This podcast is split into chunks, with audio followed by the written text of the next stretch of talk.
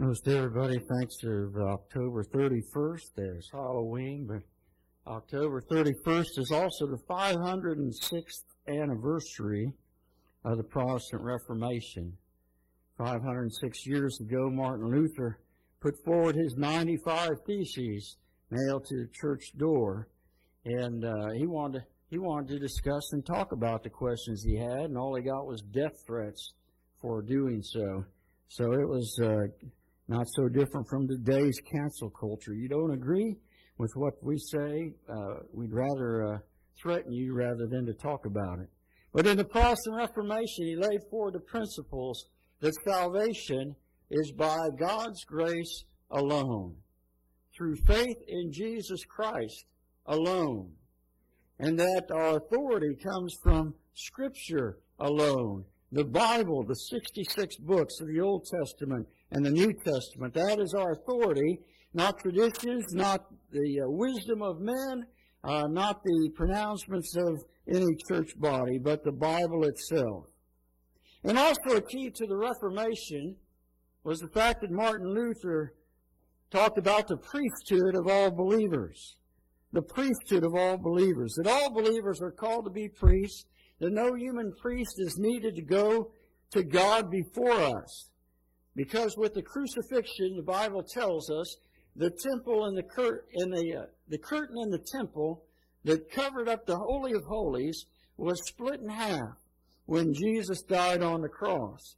In Hebrews 10, verses uh, 19 and following says, Since we have confidence to enter the most holy place by the blood of Jesus, by a new and living way opened for us through the curtain that is His body.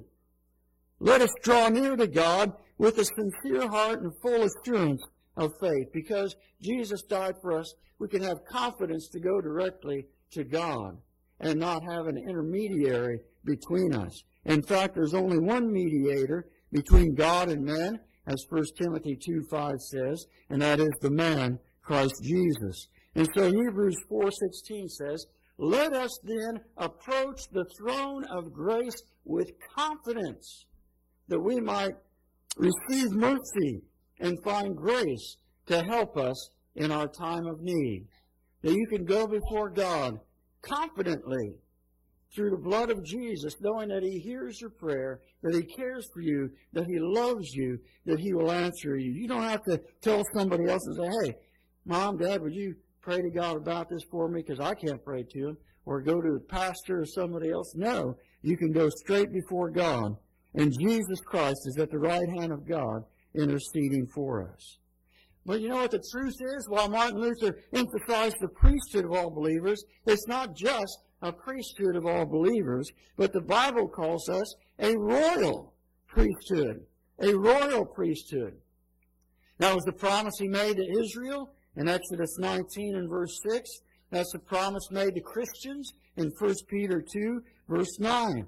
That we are a royal priesthood before God. And the scriptures we read from Revelation, He saved us to be a kingdom and priest, to be kings and priests to serve Him. And why not? Because Jesus Christ Himself was king and priest. He was king of kings and lord of lords. He was the absolute high priest after the order of Melchizedek, as the Bible says. Jesus Christ was king of kings. He was descended of David according to the flesh, but He's Lord over all things.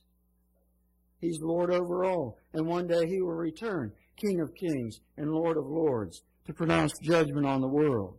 And he's the great high priest that once for all time, once for all people, once for all sins, he made a sacrifice for sins on the cross in our place. And he made that without the blood, not with the blood of animals, but with his own blood. With his own blood, he bought the church of God for himself. And since Jesus himself, the Son of God, as King of kings and the great high priest, in whom there's no need for any more sacrifice. The truth is, if we believe in the Lord Jesus, then he calls you and me to be a royal priesthood. A royal priesthood before God. Well, what does that mean? What does that mean to be a royal priesthood? It means to be kings. What are kings? Kings have authority, and kings have a crown. Since Jesus Christ is King of kings, by faith we become children of God, brothers of Christ Jesus, then we are royalty too with authority and power. John chapter 1 verse 12 says, To everyone who received him, Jesus Christ, to everyone who believed in his name, he gave the right, or the word means authority or power. It can mean any of those things. He gave us the right, the authority, the power to be children of God.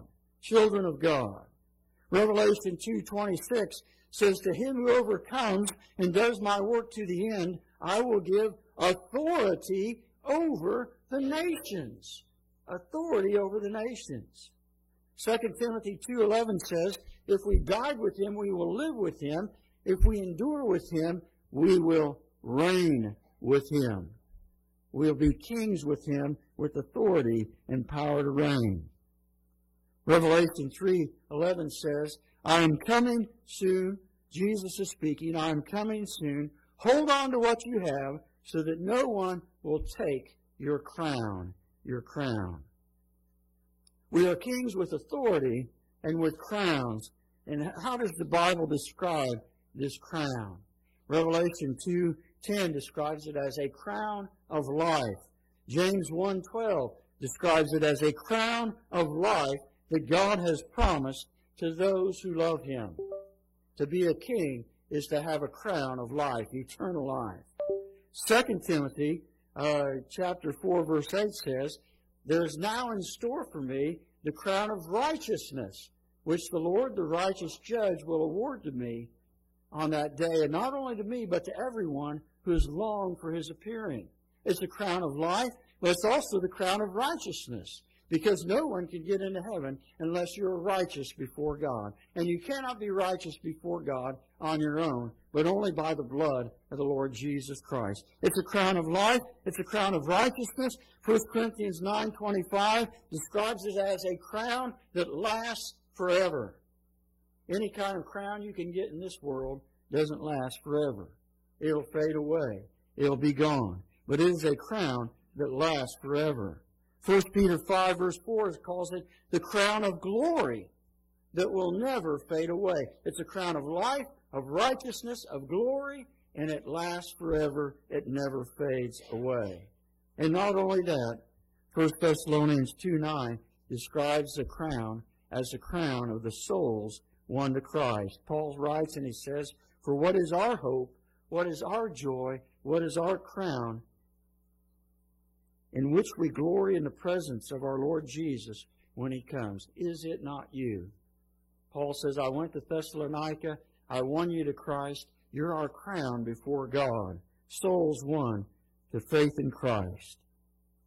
Much of this description of being kings and of having crowns is future, but what about being kings now and having authority? Well, turn with me to Luke chapter 10 in your Bibles to see uh, what it says. In this passage, Jesus had sent out 72 followers by twos to go into various villages and towns and preach the gospel and to perform miracles to heal people. And they came back, and uh, that's where we pick up Luke chapter 10, verse 17. The 72 returned with joy and said, Lord, even the demons submit to us in your name. Jesus replied, I saw Satan fall like lightning from heaven. I have given you authority. I have given you authority to trample on snakes and scorpions and to overcome all the power of the enemy. Nothing will harm you. However, do not rejoice that the spirits submit to you, but rejoice that your names are written in heaven.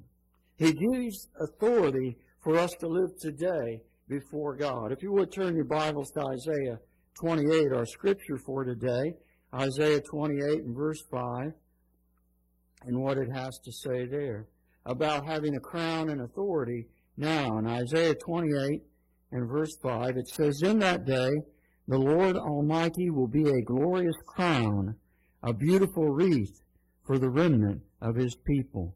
He will be a spirit of justice to him who sits in judgment, a source of strength to those who turn back the battle at the gate.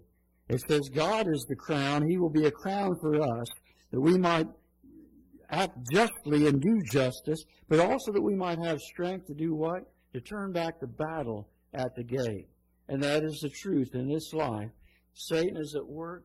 There is evil in the world. There is evil in our own hearts. And we are to do battle, to turn back the battle at the gate. Or as Ezekiel talked about, someone to stand in the gap, to say, I will not move. I will defend what is right. I will stand for the gospel. I will stand for God and His truth. And I will not let it uh, over the world be overcome without the truth being heard. So even now there's authority and a crown to wear as Christians to be those who turn back the battle at the gate, to be those who stand in the gap. And how to do that? Psalm 103 verse 4 says, God crowns you. God crowns you with love and compassion who satisfies your desires with good things. The crown we wear from God is love and compassion. By this all people know you are his disciples if you love one another. He gives us the crown of love and compassion to live lives that way for the truth of God. we are a royal priesthood. We're to be kings. But we're also to be priests. What are priests? Priests are those who offer sacrifice. Wait a minute. Since Jesus, once for all time, sacrificed himself for our sins, what sacrifice is there to be made according to the Bible? There's no more need for a blood sacrifice. So the Bible tells us. 1 Peter 2 verse 5 it says, You are a holy priesthood offering, offering spiritual sacrifices acceptable to God through Jesus Christ. Well, what's, what spirit, what are spiritual sacrifices? Romans 12 verse 1 says, Offer your bodies as spiritual sacrifices, holy and pleasing to God. This is your spiritual act of worship. Your very life, your very body is not your own. It belongs to God. And you're to offer yourself, your body, as a spiritual sacrifice, holy and pleasing to God. What are spiritual sacrifices? Hebrews 13, verse 15 says, Therefore, through Jesus, let us continually offer to God a sacrifice of praise, the fruit of lips that confess his name. And do not forget to do good and to share with others, for with such sacrifices God is pleased. There it tells us what spiritual sacrifices are to praise God, to thank God daily, all the time. To not only that, to be one who confesses and witness with your lips that you believe in the Lord Jesus Christ, that you belong to Him, to confess and witness with your lips what God has done and wants to do in the lives of other people. That's the spiritual sacrifice God wants us to do. What are the spiritual sacrifices? To love others, to do good, to share and care for the needs of other people.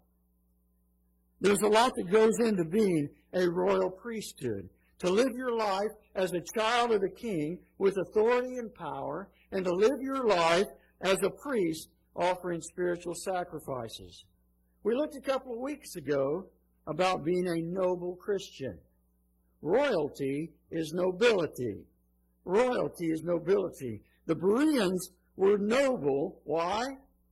Because they searched the scriptures to make sure that Jesus Christ was the real deal. They were noble because they searched the scriptures. To be a royal priesthood, a king, you need to search the scriptures. The kings of Israel were commanded, when they became kings, to make a copy of God's word with their own hand and then to refer to it daily and to read it daily. That's found in Deuteronomy 17, verse 18. God even told Joshua when he led the people into conquer Canaan to meditate day and night on the Word of God. You have an excuse not to do that? Think about Joshua. Joshua said, man, this is, this is a busy time, God. I've got to lead a couple million people across the Jordan. I've got to lead them into battle. I've got to figure out a plan. I, have got logistics to take care of. How are we going to do this? I'm so busy. I don't have time for that. That's one of the number one things God commanded Joshua to do, to meditate day and night on His Word. What excuse do you have not to do that. To be a royal, noble priesthood. The kings were commanded to do that, from what I can tell in the Bible, is that few of them ever did, if any of them ever did. But that was their duty as a king. If you're going to be a priest, you would need to know the scriptures, if that's your calling, so you would know how to do your calling correctly. But many times throughout the history of Israel, the priests ignored the Bible and did whatever pleased themselves and the people. The kings ignored it, the priests ignored it. We are saved by the blood of Christ to be a royal priesthood, and to be a king and a priest means, means being someone who studies the Bible and applies it daily in your living. Not making excuses that, oh, it's too outdated, I don't have time, I don't understand it. No, let God speak to you through the Word to, so that you will be a royal priesthood. So we're looking at Isaiah 28. Isaiah was a prophet of God from about 750 to 700 BC. This chapter 28, he prophesies against the northern kingdom of Israel. Isaiah lived to see Israel destroyed and taken away as captives to a far land by the Assyrians out of Nineveh. Why were they judged by God that way? Because Israel pursued the world. They conformed to the world. We looked at that last week, conforming to the world in greed and in the pursuit of pleasure. They worshiped, many of them worshiped Baal and idol temples were in that time were nothing more than a combination of banks and bars and brothels, pursuit of greed and the pursuit of selfish pleasure. And so Isaiah speaks to the northern kingdom of Israel in verse 1. Woe to that crown, the pride of Ephraim's drunkards, to the fading flower, his glorious beauty, set on the head of a fertile valley, to that city, the pride of those laid low by wine. Verse 7 And these also stagger from wine and reel from beer. Priests and prophets stagger from beer and are befuddled with wine. They reel from beer. They stagger when seeing visions. They stumble when, when rendering decisions. All the tables are covered with vomit, and there is not a spot without filth. Isaiah pronounces a prophecy on the northern kingdom of Israel, also called Ephraim. And he talks about crowns, and he talks about priests and prophets. And he says the problem they've got in common is drunkenness. They pursued and conformed to the world, and that's all they have to pursue. Priests and kings in the Bible were warned against drunkenness. In Leviticus chapter 10, verse 8 through 11, the priests were specifically warned if you're going to go serve in the temple, there better not be any alcohol in you. God will judge you for that.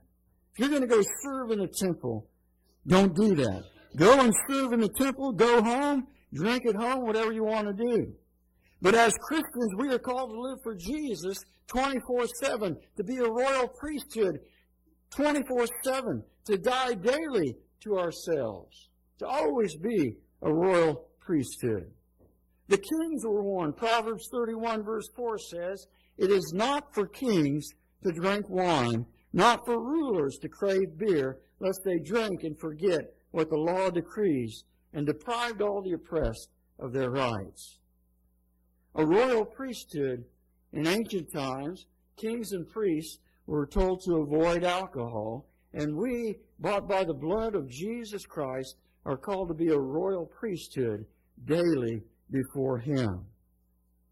In the United States today, every single year, about 90,000 Americans die from alcohol related issues. In the United States today, every year, about 100,000 Americans die of drug overdoses each and every year. The Bible's clear. Do not be foolish, Ephesians 5:17 says, Do not be foolish, but understand what the Lord's will is. Do not get drunk on wine, that leads to debauchery, but be filled with the Spirit. Romans 13, verses 13 said, Let us behave decently as in the daytime, not in orgies and drunkenness, not in sexual morality and debauchery, not in dissension and jealousy. Rather, clothe yourselves with the Lord Jesus Christ, and do not think about how to gratify the desires of the sinful nature, the flesh. To be a royal priesthood says avoid these things. Avoid these things. Some people bring up deflections and sidetrack the issue. And uh, one of the deflections and sidetracking is talk about gluttony. In the Bible, gluttony is often paired with drunkenness, so they're the same thing, right? Roman Catholic tradition has the seven deadly sins, and one of them is gluttony, but not drunkenness. I guess drunkenness is supposed to be assumed under gluttony, uh, but uh, there is a difference there. The Hebrew word for drunkenness relates to quantity, too much. Quantity. The Hebrew word for glutton has the meaning of attitude, to take it lightly, to have a trivial attitude towards food, a wasteful attitude towards food. These things are hardly comparable. It's a sidetracking. It's a deflection. It's unlikely that gluttony ever results in the loss of self-control, leading to verbal abuse or physical abuse and fights. Proverbs 20 verse 1 says, Beer is a brawler and wine is a mocker. That's what it leads to. It is unlikely that gluttony ever results in a loss of self-control so that a person becomes sexually immoral. It's unlikely that gluttony ever results in broken marriages and broken homes. There is no comparison between drunkenness and gluttony. It's a deflection, a sidetracking. Another deflection, another sidetracking is the attitude of saying, well, it's only bad if there's an addiction involved.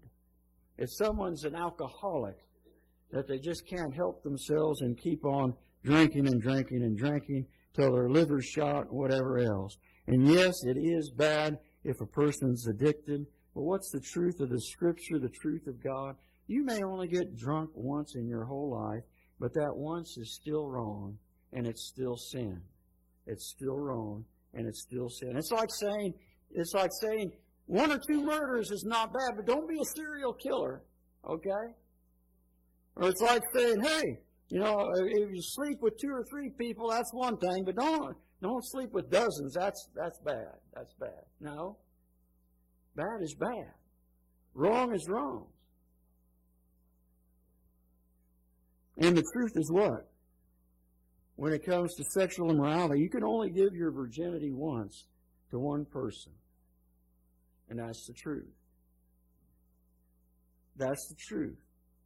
How much better to go with God's plan of marriage. One man, one woman, devoted to one another.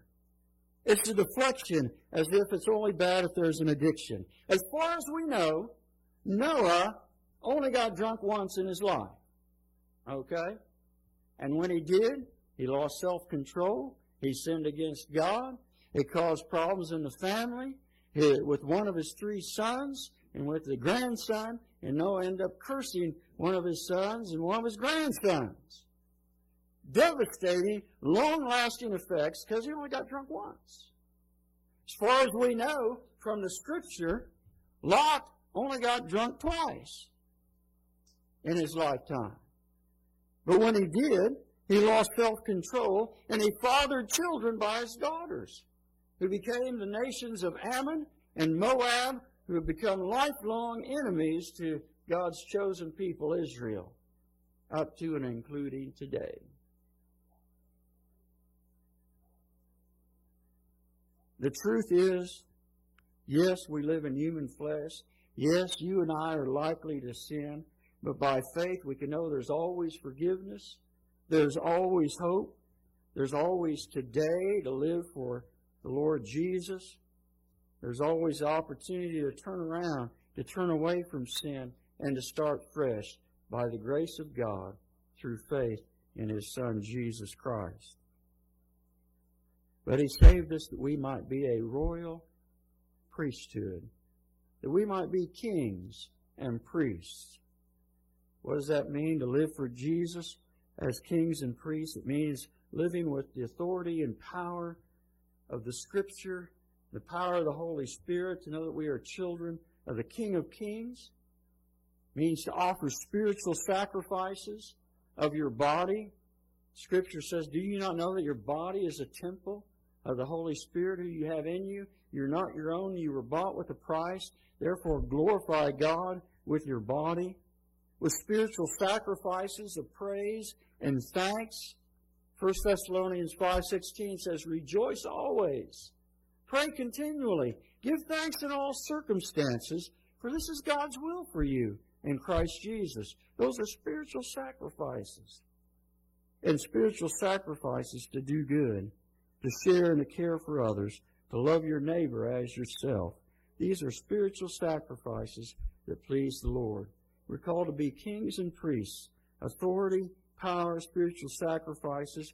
How else? We're to live as kings and priest, to be a student of the Bible without excuse, to daily go to the Lord, to meditate on His Word, to be guided by it, to be corrected by it, to be encouraged by it, to be trained by it, to live as a king and a priest in this world. What does it mean to live as kings and priests? To live as kings and priests and avoid the pitfalls of alcohol and drugs. To live as free people, but not using your freedom as a cover up for evil. Let's pray. Father in heaven, I thank you, Lord, for your great mercy and grace, that we can find forgiveness through the blood of Christ, and it's complete and perfect and lasting. Lord, help us to be led by your Spirit in all that we do, it might be seen in our lives that we are a royal priesthood uh, bought by your Son, a royal priesthood in all that we do, in all that we say, how we conduct our lives, that you might have the glory and the honor through Christ. Amen.